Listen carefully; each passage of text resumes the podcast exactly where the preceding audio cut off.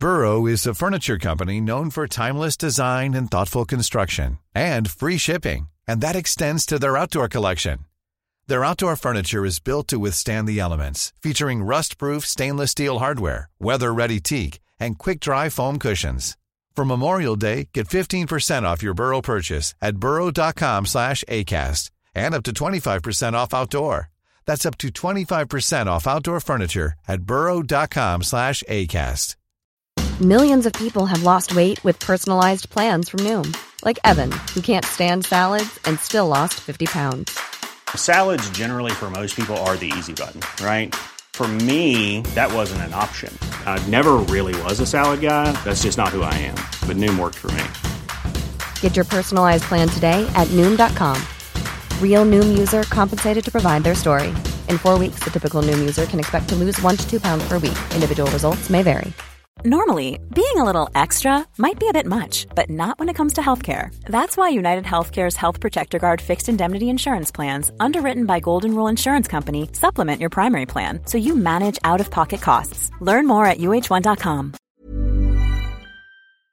Hello and welcome to episode 48 of the world's first Paul Weller fan podcast. I'm Dan Jennings and 10 years ago I gave up my live stream and career as a radio presenter with one big regret. Never getting to interview my hero, the legendary British musician Paul Weller. This podcast exists purely to solve that issue. Welcome to Desperately Seeking Paul. This week my guest is radio broadcaster and massive Weller fan Peter Gordon. Born in Guildford, PG has ruled the Surrey airwaves for over 25 years. We'll hear about growing up with the Jam, breaking into the big time as local boys, and we hear about interviews with Paul Weller on plenty of occasions too. So let's get into it. Hey, PG. Hello there. Thank you for inviting me along. I'm very excited to be talking on this podcast, I have to say. I know this is one of your big passion points, PG. Being a Surrey boy, Paul Weller means a lot to you lot, doesn't he? Uh, very much so. I mean, I think, um, you know, Woking is very proud to have had you know, the Jam and obviously Paul as part of that. There is a little sort of, I don't know whether or not I should call it a monument. It's, it's sort of, it's a, it, it's a wooden sculpture in one of the newish developments in Woking, which is dedicated to the Jam. And Rick actually came along and opened it and I was there to present for the occasion. I think there needs to be more. And, and there have been conversations in and around Woking. I think all three of them having sort of spoken to them separately, all three of them would be pleased about that. I don't know where Paul would be about it, but I think um, certainly the others, and I think it probably needs to be a bit more than the sort of wooden logs that are. Oh yeah, so let's yeah we were gonna I was gonna get into this later, but let's let's leap straight in. So this is a 7.7 ton tribute to the Jam, which is in Woking. It's this three pronged sculpture made of oak officially opened by Rick Buckler, like you say, the jam drummer. Um, back in, it was actually summer of 2012, that Olympic year. And I know a lot of fans turned up for the opening of it, but do you think it's enough? Listen, I think it was a nice gesture. There was it was a time where uh, Woking was really beginning to get involved in developing forward. I mean, it's done huge amounts since, which many people around that area certainly know about. So I think the gesture was good. I think the reality of it possibly was a bit of a surprise. That's not always a bad thing in the art world, of course. I'm not sure what Rick thought of it. was it the first time that he saw it then? Yeah. Oh, yeah, right. it was. Yeah. And, um, and I think, yeah, I, th- I think more could be done, but, but I think the, the point is that actually I think more will be done. The development of the town continues afoot. And I think there's going to be more stuff that's going to come forward, um, as part of of the legacy of having having the Jam and Paul, of course, uh, as a you know flag bearers for Woking, really. Okay, PG, we need to take you back in time now to when it was that you first discovered the music of Mr. Paul Weller, and I- I'm assuming it's the Jam, but I'm not entirely sure when exactly. Yeah, it was the Jam, and it was it was huge. I mean, the impact was huge. I just sort of turned that corner around 11, 12 age where I was really beginning to look properly at music. I'd always been a fan of music. I'd liked music. I grew up with music radio on the background. Um, I had a very musical family. So, so that was already there. The springboard was there. And then I heard start, which was just, I remember, I remember it because it was around at the time of uh, Bowie and Ashes to Ashes as well. It was that sort of phase of music. And my sort of music sensory nerves were being bombarded by these sounds. And Start was just an amazing song, really short, amazingly punchy. Uh, there was a desperation in it as well, of, uh, which Paul, of course, used to do so well with so many of his lyrics, and particularly around jam time. And of course, it came from a, uh, an album which, you know, as, as, it happens, you know, a song is an arrowhead, isn't it? Mm. it? You know, it gets in there, and then you go back down the the shaft of the arrow to find where it's coming from. And of course, Sound Effects, the album came out, it was just amazing. So yeah, so start with the one I remember at school being with a friend of mine, and we just used to repeat that song we just used to have it playing very loud um, and just kept going with it and kept going until obviously sound effects then came out. And then actually we sort of did the same with the album.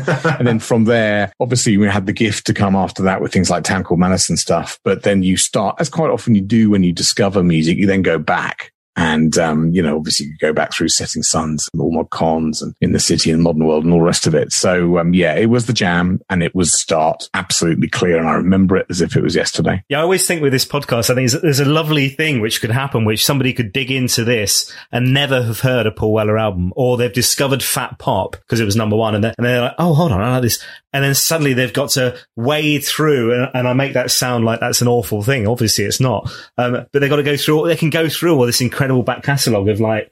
I'm trying to do the maths. What is it like? 35 albums or something ridiculous. That that's an incredible thing, isn't it? Yes, you're right. And of course, that's the case with, with anyone that's got any sort of longevity. Of course, although you know there aren't many now that are still working now that were you know all the way back then. And and of course, I think probably I'm going to put my neck out here and I'm going to say probably more than any other artist or band. The, it's not just a back catalogue, but it's, it's a real journey of development, which is so different. You put something together like, and some, not all, but some just a, a smidgen of years apart. You have a little look at things like, you know, in the city from that album, for example, and it really is only a handful of years later that you've got Style Council and Spindrifting or something like that. Hang on, it's the same guy. I think Paul might quite like this although he probably wouldn't say it. There's a sort of Beatles thing around that. If you think about the Beatles material in such a short space of time, now looking back on it, there's something around that as well with the way, certainly the way that Paul came through. There's only whatever it was, 13 years, no,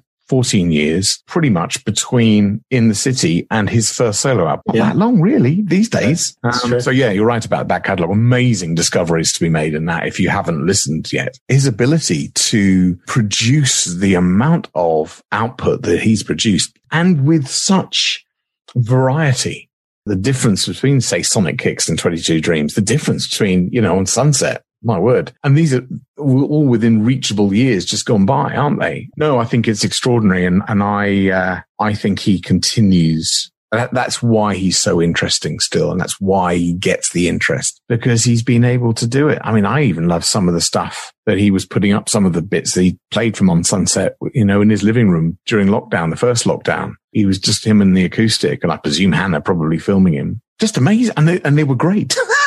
they were just fantastic. Let's talk about Weller in a live arena. Can you remember your first Paul Weller gig? Now then, that's an interesting one because I never saw the jam. I very nearly did because they used to play Guildford Civic Hall. They always would include Guildford Civic Hall. They even had it on their final tour. And I was very nearly at that final gig in Guildford. It was local to me. I'm a Guildford boy, so it was a big thing. And for various reasons, too long to go into, I couldn't make it. So I missed that. Anyway, so I never saw the jam. My first time of seeing Paul was solo and just around the Wildwood tour, which was great. fantastic. And then, and then a number of times since. And I think what's really interesting uh, around seeing Paul. And I don't know, I've never really asked Jam fans if they had this, but there are definitely really great gigs for Paul. And I think, and I think he'd be fair in saying he probably put his hands up to it. Some gigs where it didn't just, didn't quite work. And I've seen both of those. I've seen both of those. You know, I saw him Guildfest um, in 2005. Status Quo had been on the night before and he was on the night after. Of course, there's a link there, there's a connection there. We can come back to that at some point. Yeah. And, and then I also, so I remember seeing him at the Crawley Leisure Centre. It wasn't called the Crawley Leisure Centre by that point, something else in Crawley. I don't know. He wasn't, he wasn't, he wasn't himself that night, I don't think. And then I've seen him even more recently in Guildford at G Live. I don't think he enjoyed that gig. I'll be honest, I thought he was great. It was a fantastic gig, but I don't think he enjoyed it. And, you know, I've also had opportunities to, uh, to talk to him and interview him um, and even see him rehearse, actually. Oh, well, we have to dig into that in a second. Um, one thing I should ask you, how did you feel when it came, when the jam split? Yeah, it was a weird one, that, because, um, so I got in during sound effects then got into obviously a lot changed. And that was the thing. So much changed so quickly looking back on it, you know, from say the release of Start in 1980 to then things like, in, you know, in between times, and you had That's Entertainment. And then you had sort of Funeral Pyre and Absolute Beginners that bridged into the gift. And then a Town Called Malice came out with its bag and its sort of special sleeve and all of that. And then the gift came out. Suddenly the Trans Global Express tour came around. I think in the I think the split was announced in like the September of, of 82. Paul got his hair cut really short, did the tour. Bitterest Pill came out. Uh, and before you know it, Beat Surrender with that wonderful EP that also had things like um, Stoned Out of My Mind on it and Move yeah. On Up. And it was done. It was like, oh, and it was gone. And um, I definitely remember clearly I was sad about it because I really loved the jam stuff. And by that point, I'd gone back in time and already got all the back catalogue and everything, you know. But I remember him talking about the fact he had something new coming up. So, so, so that was always a hook. And I've got to say, I mean, I love the Style Council. I know people have mixed opinions about it, but once again, I mean, the, the, the, difference of material over a fairly short space of time, once again, you know, the, the sort of, you know, eclectic, slightly erratic nature of Cafe Bleu as an album, for example, you know, and then our favorite shop, which was, which was a more sort of pop based and, and uh, album, but there was still, I thought, with his writing at that time, you know, the cutting edge, he was still, there was politics involved. There was observation involved, of course, which he was so good at over those years particularly. So yeah, I was sad about the jam, but I sort of got into the style council pretty quick. I liked the, I liked the style. Um, and that slight tongue in cheek feel, I got that. I understood it. I know a lot of people sort of misunderstood that a bit, but I got that. No one else was really doing it quite like that. And I think that was the point. And I love the fact that really they were sort of taking the mick out of, if you pardon the pun, they were taking the mick out of it took me a while to get that. a lot of people around them, which sort of also included themselves a bit as well. Yeah. I quite like that. I thought it was a really interesting, at, at a time during the 80s, you know, I was 18 in 1986. So I was in that sort of last sort of bit of sort of teenage years when they were around doing that. I thought it was really interesting and I, I quite enjoyed it. I enjoyed, you know, Speak Like a Child. I think it's a fantastic, I mean, fantastic debut single for any band. Uh, and, and then, you know, taking it all the way through. I, and there's some real standout tracks for me. I mean, the, um, you know, the piano version of My Ever Changing Moods, which is on Cafe Bleu, I think it's just an extraordinarily moving piece of music. You know, I mean, it's a great song anyway, but that, that version of it is just brilliant. I like some of their B Blood Sports, great song, you know, whole point of No Return 2, which sort of linked back to Cafe Bleu. So once again, as a fan, there was lots to get your hands on again. And of course, he was so good with sleeve notes and all sorts of bits mm. and pieces. Yeah. So was upset about the jam, no doubt about it. I didn't feel I was one of the We Are the Mods Brigade that used to turn up at the Style Council gigs. I enjoyed the Style Council too. So in a way, the journey continued really for me. So, at which point did radio come into your life then? Because you know, for the past twenty five years plus, that's that's what you've been doing. It's been your living, your career, your life, as as much as music and Weller. Radio was always a big thing. Um, was it hospital radio? Is that where you started out? Uh, yeah, around that sort of time, I wasn't doing hospital radio. I um, I remember popping up on the local station in the Surrey area, which was those days called County Sound, and I was on um, I was on one of these programs, w- which records were going to be hit, hit or miss. It was called. That was it. So there was no Weller stuff on that, but but there was Janet Jackson. What have you done for me lately? Which I absolutely panned and said, you know, she's never going to get anywhere. So that worked out well. Um, uh, and then I and then I went and actually what happened then is I went to university to York, which has got and still has got a fantastic campus radio station, uh, university station. So yeah, so I had my own radio shows for, you know, three years or whatever, and which was just a fantastic practice ground anyway. But of course, a lot, a lot of my music, uh, it was fairly predictable. There was a number of jam and Style Council tracks thrown in. Um, I'm also got a bit of a rock side, which, which was, you know, I sort of did allude to a bit earlier about Quo. Mm. So I was always a bit confused. I never quite, sh- I was never really sure. I remember even walking around at one point with, here we go, a denim waistcoat with some patches on it. And yet I had the Paul Weller, um, Steve Marriott hair from town called I couldn't work out what I was anymore. I didn't know. The Weller, the Weller Parfitt look. well, yeah, it, it, was, which is which is the connection actually. But um, so yeah, so those late years of the eighties was about you know I went to to York University to get a politics degree, which I just about did, but I spent most of my time in the radio station there. And that was just a fantastic grounding. I mean, that, that was really, really good to be able to rehearse for a number of years, really, I suppose, for what ended up being the real thing, although I didn't know I was going to at the time. Yeah, that reminds me the other day I was listening through to some of my hospital radio cassettes and, and every show I would start with that spiritual feeling, which was Style Council era, wasn't it? It was that last album, but was actually came, you know, first released as a B-side on Into Tomorrow. And I used to use it as a, as a music bed. So I would use it to talk over to introduce the show. And, um, I thought at that point, like if you had a piece of music, you had to use the whole piece of music. So my intros to the show would always be like seven, eight minutes, which is the length of that that that tune, I think, if I remember rightly. And I just waffle on for ages talking about what was coming up on the show today with that banging away in the background. It's possibly someone enjoyed it. It might have been you, but you know. My nan loved it at the time, bless her. I always just think when you when you listen back to when you're younger and you've done this sort of stuff, you've done radio stuff and bits and pieces. I always I always used to speak so quickly, and my voice was so much higher. Was, that's actually me. I, I, sound like a cartoon character. Might maybe I still now, but yeah. So 25 years then at Eagle Radio, um, and within that there were lots of meetings and conversations and interviews with Paul Weller. And I'm going to pick you up on something in a sec, PG, because I was working there at the time, so I need to I need to chat with you about something specifically. But talk to me about that. How did how did that first come about? To be honest with you, Dan, I'd, I'd been doing breakfast radio on in one form or another from around 1990, where I first got involved in in the radio back in Surrey as a journalist, really. So so I was doing news and sport journalism, and then sort of ended up presenting sports programs, and then ended up being invited to help launch a station in Berkshire called Star FM, where I went in as the breakfast newsreader, and then actually ended up presenting breakfast on my own for that period of time. From there, I then went back to, to Guildford to the Surrey area and was asked to help launch what was then Eagle or was called 96.4 The Eagle in those days, uh, when in recent years was Eagle Radio. And I was just asked to present breakfast and, and get involved in the sort of management of it. And that started in, in 96 and didn't stop until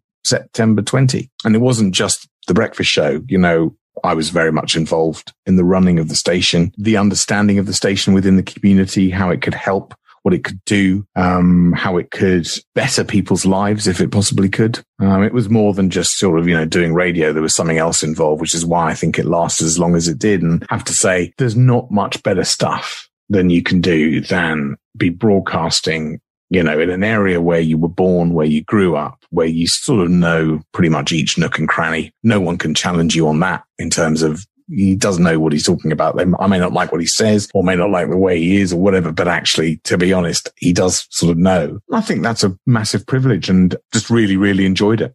And there must have been at some point, you know, you're on, you're on the biggest radio station in Surrey. Paul Weller's from Surrey. He's got a studio in Surrey. There must have been a point, and, and this links into the podcast in a way where, where the entire existence of this podcast is here so that I can have a chat with Paul Weller. Um, there must have been a bit of you where you're in the radio station thinking, I can, I must be able to get a conversation. I must be able to have a chat with him the journey towards when I did eventually meet Paul started some years before with a very, very strange thing. So Guildfest was a big music festival in the Guildford area. Um, it ran for many years. I think the last one was around 2014. There's some talk about it coming back at some point. There was one year where Bruce Foxton and Rick Buckler were both backstage together for the first time. And I interviewed them together. So first of all, there was Bruce and Rick on the radio for the first time in I don't know how many years. So that was a bit of a historic going on there. The funny thing about that was, you know, I was very excited about doing that, obviously, as a jam fan. But I, I sort of remember thinking, ah, you know, maybe I should have made a bit more of that. I don't know. Maybe I, have, maybe I should have sent that to the national press. I didn't. Anyway, all that sort of thing. Um, then what happened a few years later is because uh, Rick and Bruce were both doing separate things. But then at the University of Surrey in Guildford, I was there on the night where they first gigged together. Bruce and Rick for the first time since whenever. So this is all going very well. I got to know Rick and Bruce a little bit as well, which is nice, uh, uh, et cetera, et. And then in the end, they, they sort of drifted and things you know, as you know, um, cause you've already had him on your podcast series, Russell Hastings teamed up with Bruce to continue from the jam and all the rest of it. But before all of that, if you remember, there was a time when there was a big sort of like tribute album. Fire and Skill was it called? Tribute mm-hmm. album yeah, to the Jam. Yeah, yeah. Which um, people like Oasis did Carnation on it and things like That's that. That's right, right. Yeah. Now, I at that time had got Rick's autograph on there. I'd got Bruce's autograph on there. and I kept it with me until such time as I finally met Paul. And when I did do that, by the way, I got all three of them Amazing. signed it post the jam years.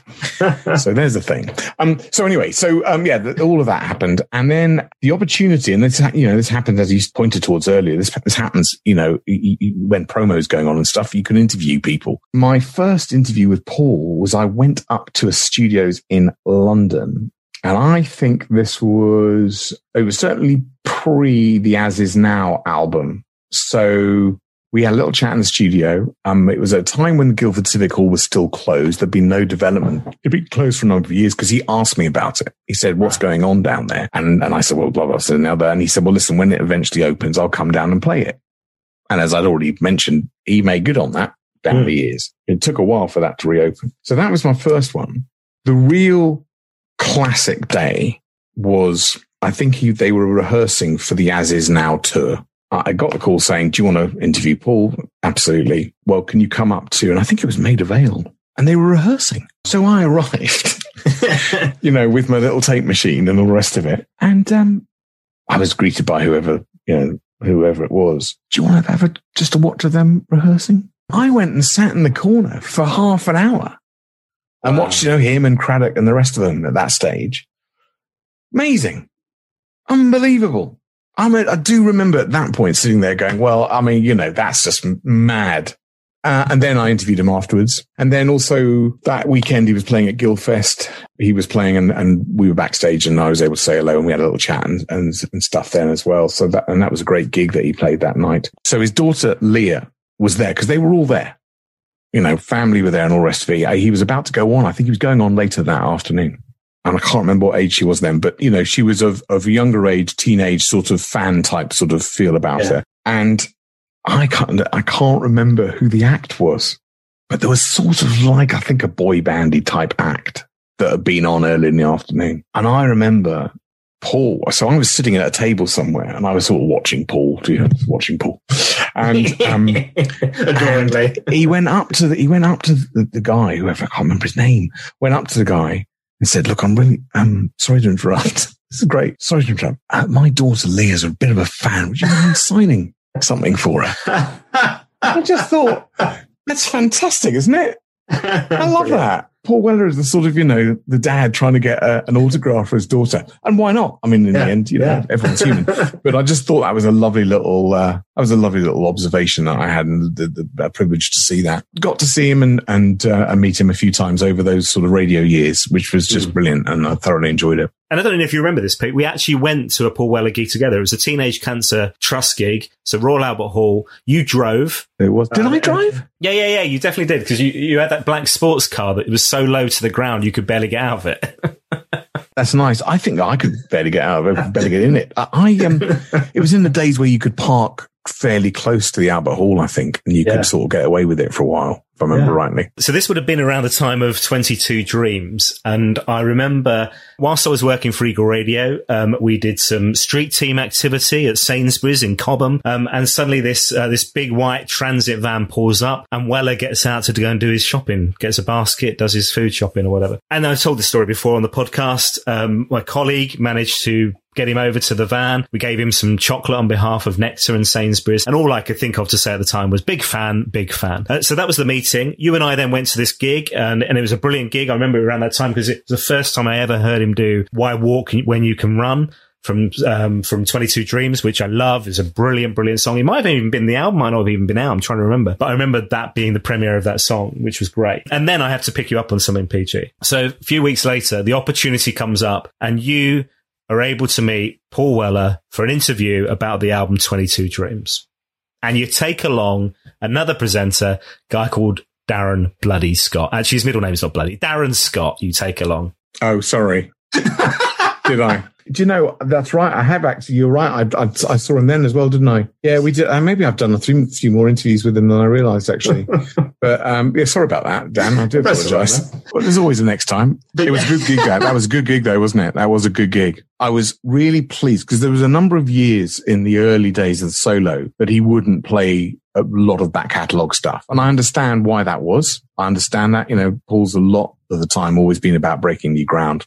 And the nostalgia thing certainly for a period of time was not the big thing for him. But I do remember when he did start going back through and in fact, the Days of Speed live album came out of that. You may remember yeah. in the end, uh, for any artist, they've got to be comfortable about what they're doing. And I think he'd obviously become just reinvigorated by some of the stuff where he'd been as well as where he was going and wanted to reflect that. And I thought, and even now, you know, I think there's some really interesting live songs that he's chosen. I mean, Malice has become a sort of slightly more swing feel about Town Malice. You've probably noticed in recent years. But even then, you know, you've got things like, uh, Man the Corner Shop, you know, popped up fairly recently on the tours. And, and, um, I think, I think there's some really well chosen songs of the back catalogue that now complement which is probably why he's done it, obviously, but complements a lot of where he's got to as a songwriter now. And I think they fit together really well. Perhaps there was a time when that wasn't the case, which is probably why he separated the two out mostly. But I remember the version of In the Crowd,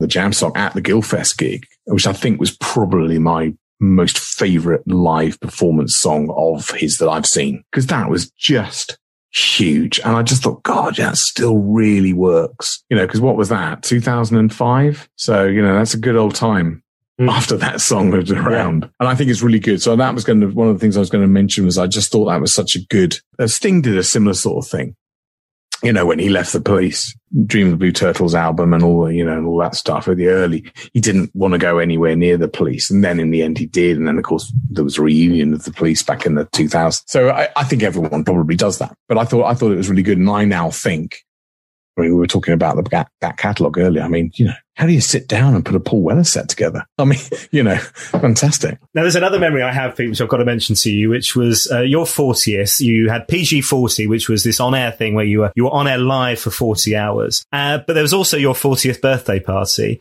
and you've you've been a bit of a player. Um, by that I mean musician. I'd say I'd say you know.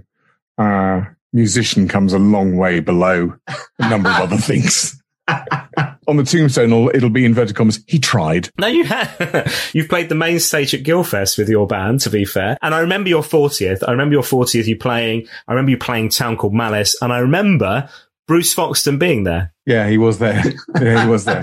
came to my wedding, came to my wedding as well. He was at oh, my wow. wedding as well. And how does it feel then playing those songs and Bruce Foxton's in the crowd? Um, I think it was helped on that particular occasion, the, the 40th birthday, with a huge amount of red wine. um, I think that helped things through. But yeah, you know, and, and, um, I, as I say, yeah, I've, I've, I've known him on and off now for a few years. And he's one of those people that, um, that when, if you haven't seen them for a while and then you do see them, it's, it's like you just start off where you left off last time. It's not a sort of, you know, well, where have you been sort of thing. It's like. Did you get all that jam stuff out of the way fairly early on in your relationship then? Yeah, I think so. I mean, I, I was just always, uh, you know, because I did spend some evenings with him, you know, in the pub and things like that. In fact, he bought me a cup of tea in a pub once, which I know sticks in his memory as being rather embarrassing, which is hilarious.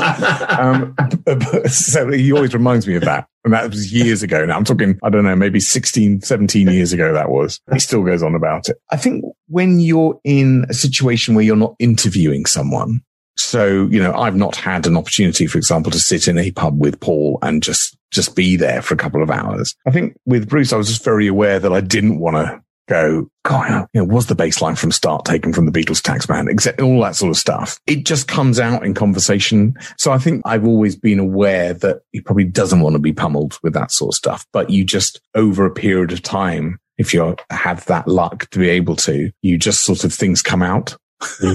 you know, just sort of tease some bits and oh, actually, while we're on that, um, and so there's a bit of that. So yeah, I mean, uh, uh, and and to say with Rick, you know, I spent a little bit of time on and off with Rick, and you know, was also a real gent and really interesting. Uh, but did I sit there and talk to him about sort of drum rhythms and patterns and stuff like that? No, probably not. I didn't actually. We just stood and looked at some logs as a monument to the band. Nice callback. Well done. Right. We have two final questions before you go, PG. This has been lovely. You're allowed one Paul Weller song for the rest of your life. It can be The Jam, The Style Council, or Paul Weller solo. Which one are you going to go with? Oh, damn. That's, I mean, come on. Um, I mean, that is so difficult because the other thing is that it depends on my mood. I, I'm, I'm gonna, I'm gonna, um, so I'm gonna say, I'm gonna say, uh, the album version of My Ever Changing Moods because I still think it's so it has such impact. It's really dramatic. Um, and it's so clever. And, you know, a little bit like, you know, when he wrote Down the Tube Station, if you think about the, the lyrical content of Down the Tube, I mean, I think he was only about 19. The, the guy who was coming out with stuff and My Ever Changing Moods is really honest. So I'm, I'm going to go with that. There are, there are, of course, many, many others, many others. I do love, um, Waiting, which is t- Style Council, which is, which is tucked away on, um, Cost of Loving, I think it is. That's quite a, but, and, and then, you know, yeah. So, but anyway, I've gone with my ever changing moods because I think yeah. it's sort of, I think, oh, and indeed he does do that still now in different forms. So I think that as a track sort of astride the years quite nicely. You mentioned earlier on, Pete, the lockdown performances. The, the I mean, the, this is the ones where he's like sat on the stairs or sat in the kitchen, him and acoustic guitar, and it's just filmed on mobile phone, which were just just beautiful. But he's always kind of done that where you always get a sense that these songs evolve, which I think is lovely with Paul. Where you know you've got the album, so this was on Sunset, and you're hearing something acoustically, which just sounds so different. I love Days of Speed, like you mentioned earlier on. I'd love an acoustic tour again, wouldn't you? Yeah, I think it would be. I think it'd be lovely with with all sorts of different interpretations of. And yeah, some songs would work within, some wouldn't. Yeah, I mean, I thought I thought um Gravity, did Gravity was one of the lock, lockdown ones, which I just thought brought the song alive even more than it already was on the album which I just thought was, was, was really clever. So no, you're right. And what's interesting, of course, and this just links back to something that we were going to come back with this, this ridiculous thing where I've got status quo and the jam in the same pocket for me. But of course, Rick Parfitt, the late great Rick Parfitt, also a Woking boy, but was that much older than Paul. And of course, lent the jam an amplifier because they were all from the same area. They never got it back, apparently. Paul, really? Paul, Paul continually apologizes for it, actually, and still does, I think. And I like that. And of course, what was great was that just going back to that Guildfest gig, you know, Quo had been on the day before. Weller was on the day. I, I was in, I didn't know what to do with myself. I was in all sorts of, you know, it was just a weekend. I don't think I ever slept actually over that whole weekend. It was just so exciting. But I think that's the point because of course Quo had to do a similar thing with their acoustic stuff. I mean, slightly different, I know, but you know, they had to look at, at some different ways of doing things. Um, partially that was to do with them getting older actually, but you know, um, and then sadly they lost Rick anyway. I think Paul looking acoustically, particularly off the back of some of that stuff, that you're referring to with that sort of clarity. What was amazing, Dan, about those recordings that he did was how good they sounded on what effectively was the phone, wasn't it? It was yeah, yeah, just, yeah, literally just. I mean, I know and it still sounded fantastic. Yeah, yeah, yeah. And in the end, that's because the music's good. I thought it was chilled. I thought it was nice. I thought it was well timed. And yeah, I mean, you you, you got to say, I mean, what's it going to be like? You know, when eventually or whenever that may be, you know, we are all allowed to gather together again to pay homage. Um, you know, how's that going to be? What's that going to look like? I mean, with all the awfulness of what we've all been through these last, this last year or whatever. And, and, and when it ends, we don't know yet still really, but what an opportunity for live performance, live music for, for the real crusaders of that live music like Paul. What an opportunity to just come back in and remind everyone what life actually is all about. I think it'll be very emotional. I think it'll yeah. be really emotional as people gather together again uh, because we'd forgotten.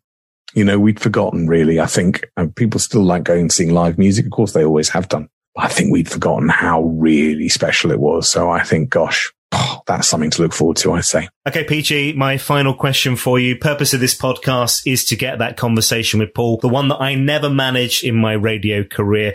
If it happens, hey, when it happens, and I know it's happened for you, whether it's just you or with Darren Bloody Scott. Um, what, if it happens, what should I ask him? I don't think I ever really properly have discussed with him what is clearly still a very important aspect of his life, which is, you know, which effectively is his Surrey upbringing. And not necessarily just Woking, you know, he, he, uh, he you know, there's aspects in, in, his music around areas of Surrey and things like that. I'm just thinking, you know, as, as a Surrey born and bred myself, I'm just interested because he would quite often feature things. I mean, things like, um, the beginning of his first ever solo album, the first single was uh, her, Oh Yeah. The video was all, was him going back to Woking mm. and finding himself again says it in the lyrics. I just think, yeah, maybe I haven't asked him enough about that because I think that's quite interesting. And I think whilst there's all sorts of different uh, shapes and sizes in Surrey and uh, around, I think he, I think he draws a lot from that.